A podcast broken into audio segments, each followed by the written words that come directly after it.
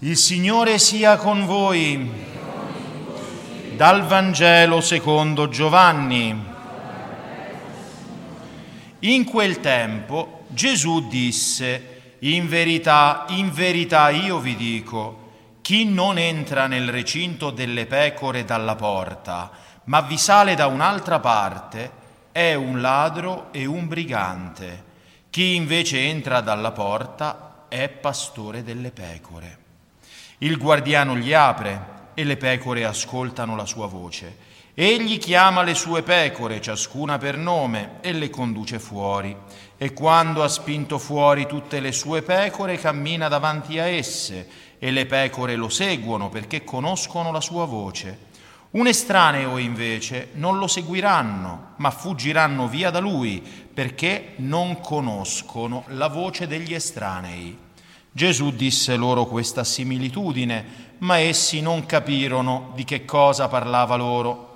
Allora Gesù disse loro di nuovo, in verità, in verità io vi dico, io sono la porta delle pecore. Tutti coloro che sono venuti prima di me sono ladri e briganti, ma le pecore non li hanno ascoltati. Io sono la porta. Se uno entra attraverso di me sarà salvato entrerà e uscirà e troverà pascolo. Il ladro non viene se non per rubare, uccidere e distruggere. Io sono venuto perché abbiano la vita e l'abbiano in abbondanza. Parola del Signore. Siano lodati Gesù e Maria. Cari fratelli e sorelle, questo brano evangelico si pone subito successivo all'episodio del cieco nato e, e dove appunto i, Gesù ha guarito questo cieco e i farisei hanno fatto di tutto per fargli confessare che era stato guarito da un uomo iniquo in un modo iniquo e sono rimasti scornati. E Gesù, Gesù qui parla di questo recinto delle pecore e chi non entra attraverso la porta è un ladro e un brigante. Qui bisogna contestualizzare a quel tempo in Palestina.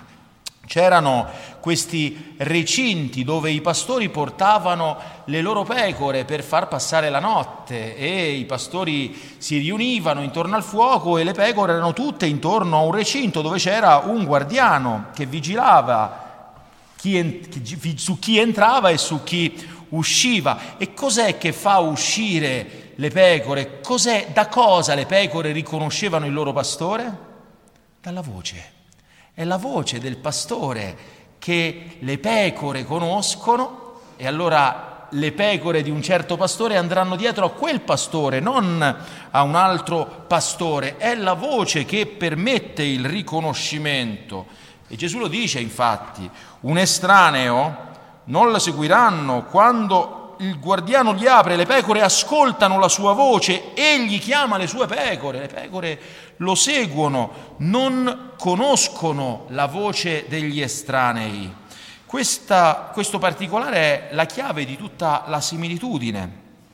Le pecore durante la notte si possono sentire come abbandonate, non sentono la voce del loro pastore, sono lì in mezzo ad altre pecore che non conoscono, per così dire, abbandonate, lasciate a se stesse. E poi arriva il mattino e riconoscono la voce del pastore. No? Pensate a quel mattino di Pasqua in cui Maria Maddalena trova la tomba vuota e piange a dirotto e vede Gesù, lo vede ma non lo riconosce quando è che lo riconosce il Signore? Quando la chiama. Maria, maestro. La chiama per nome. E infatti il pastore le chiama una a una per nome, le sue pecore, le conosce.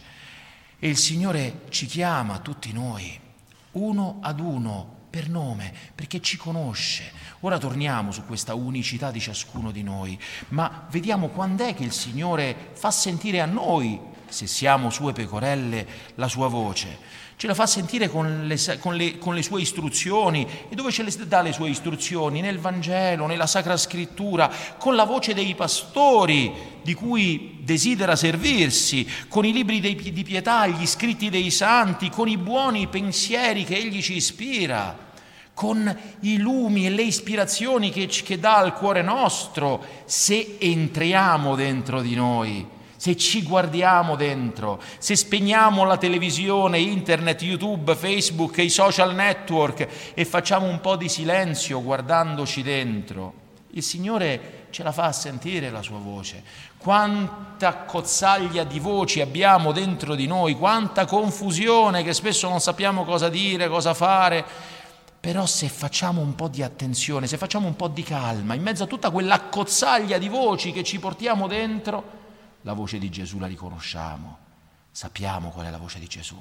È la voce della giustizia, è la voce della bontà, è la voce del bene, è la voce dell'umiltà. È quella voce che tutti noi, fratelli e sorelle, abbiamo ascoltato non una volta, mille volte nella vita nostra. È quella voce della nostra coscienza che abbiamo messo a tacere mille e mille volte quella voce di Gesù che parla dentro ciascuno di noi e che ci chiama, chiama le sue pecore una ad una. Il Signore non è un pastore che ha un gregge così indistinto e noi non siamo parte di una massa indistinta, no. Lui si occupa non di tutti insieme, sì anche di tutti insieme, ma di ciascuno di noi uno ad uno, singolarmente preso. È proprio questo rapporto personale, intimo, all'insegna dell'unicità che si stabilisce, fratelli e sorelle, tra ciascuno di noi e Dio. Perché il rapporto che c'è tra me e Dio e il rapporto che c'è tra ciascuno di noi qui e Dio è qualcosa di, di sommamente personale. Le vie, i linguaggi, i segni, di cui il Signore si serve per ciascuno di noi sono unici e irripetibili, come unico e irripetibile è ciascuno di noi. Non c'è nessuno inutile, siamo tutti necessari a dispetto di quello che dicono certi proverbi, nessuno è necessario. Magari nel fare no, ma nell'essere sì, nell'essere siamo necessari. La, scriveva un autore spirituale, essere uomini è una cosa sempre nuova. La persona umana ha la capacità di creare degli eventi. Ogni individuo è una scoperta, un, esple, un esemplare esclusivo. L'esistenza di ciascuno di noi, fratelli e sorelle, è qualcosa di originale, unico, inimitabile. Non vi sono due esseri umani uguali. Si può dire che per ciascuno di noi il Signore ci ha fatto e ha buttato lo stampino non ce n'è un altro uguale a te, neanche un altro uguale a me, grazie a Dio. Non c'è, non c'è. Siamo unici e pertanto, voi capite, quanto più una cosa è rara, tanto più è alto il suo valore. Ciò che è unico ha un valore inestimabile. Quindi se per te non vali niente davanti a Dio, sappi che per Dio tu hai un valore inestimabile inestimabile. Non c'è nessuna vita che non sia degna di essere vissuta, nessuna vita. Che anche quelle che umanamente pensiamo non siano degne di essere vissute perché mancanti di qualcosa che secondo la logica umana le farebbe belle, felici, in realtà sono quelle proprio di cui c'è più bisogno, perché, perché, perché noi con le nostre idee non abbracciamo tutta la realtà anzi abbiamo delle idee sballate sulla realtà e ciò a cui diamo valore in, in realtà valore non lo, ha, non lo hanno. No?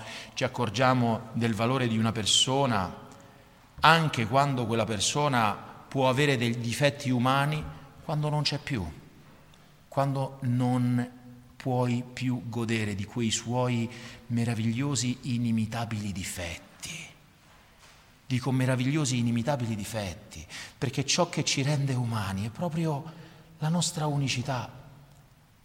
E non è detto che quello che per me è un difetto non sia invece un pregio davanti a Dio, capite? Perché, perché Dio Non guarda l'apparenza, guarda il cuore, guarda il cuore.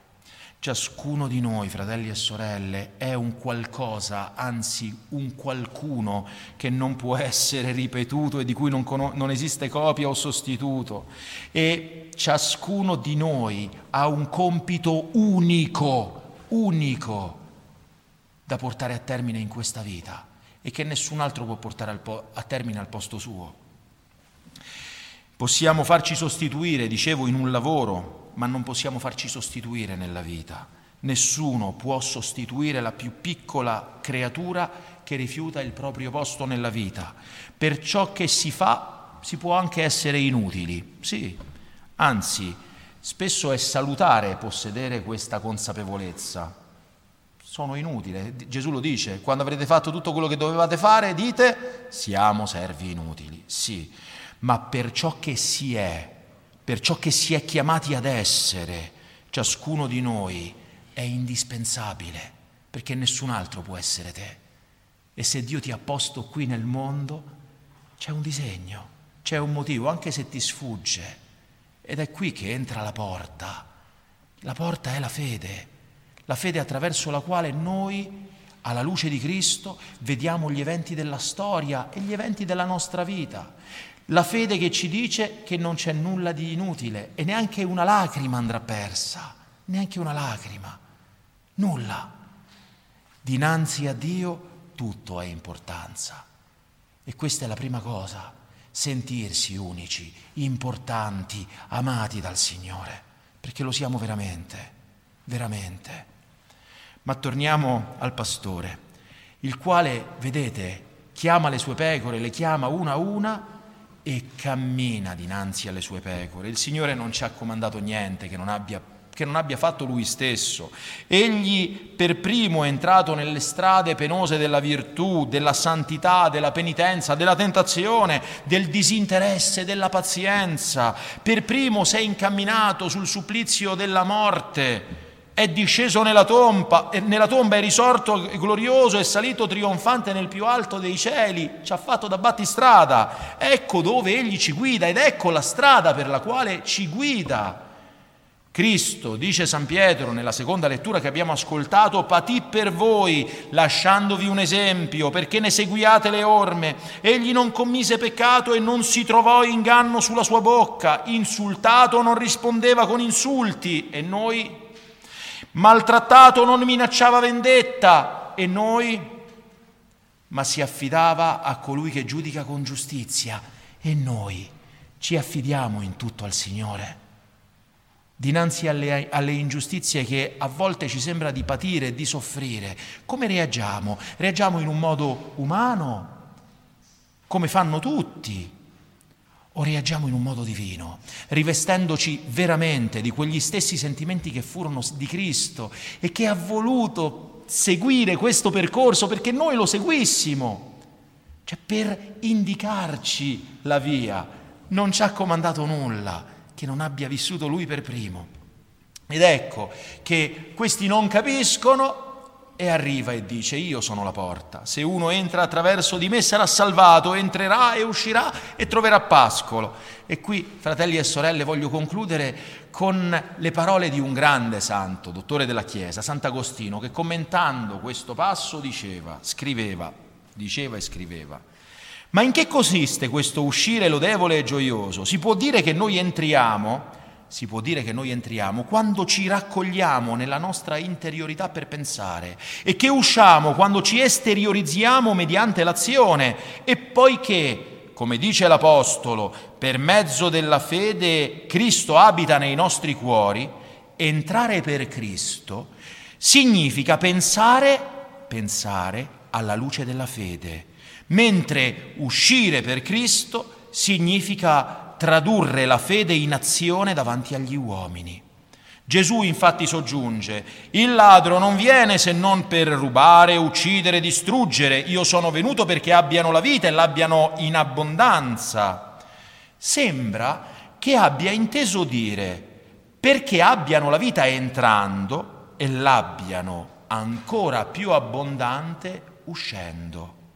Non si può infatti uscire per la porta che è Cristo ed entrare nella vita eterna dove si vedrà Dio faccia a faccia se prima per la medesima porta che è Cristo non si entra nell'ovile della sua Chiesa attraverso la vita temporale che è la vita di fede.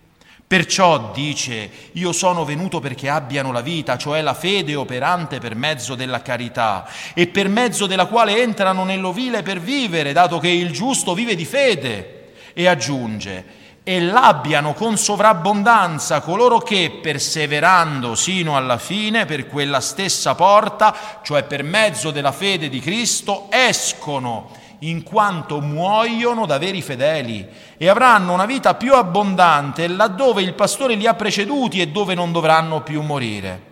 Quantunque neanche qui entro l'ovile in questo mondo manchino i pascoli, poiché tanto per chi entra quanto per chi esce viene detto che troverà pascolo. Tuttavia, fratelli e sorelle, i veri pascoli si troveranno là dove saranno saziati coloro che hanno fame e sete di giustizia, quei pascoli che trovò colui al quale fu detto, oggi sarai con me in paradiso. Siano lodati Gesù e Maria.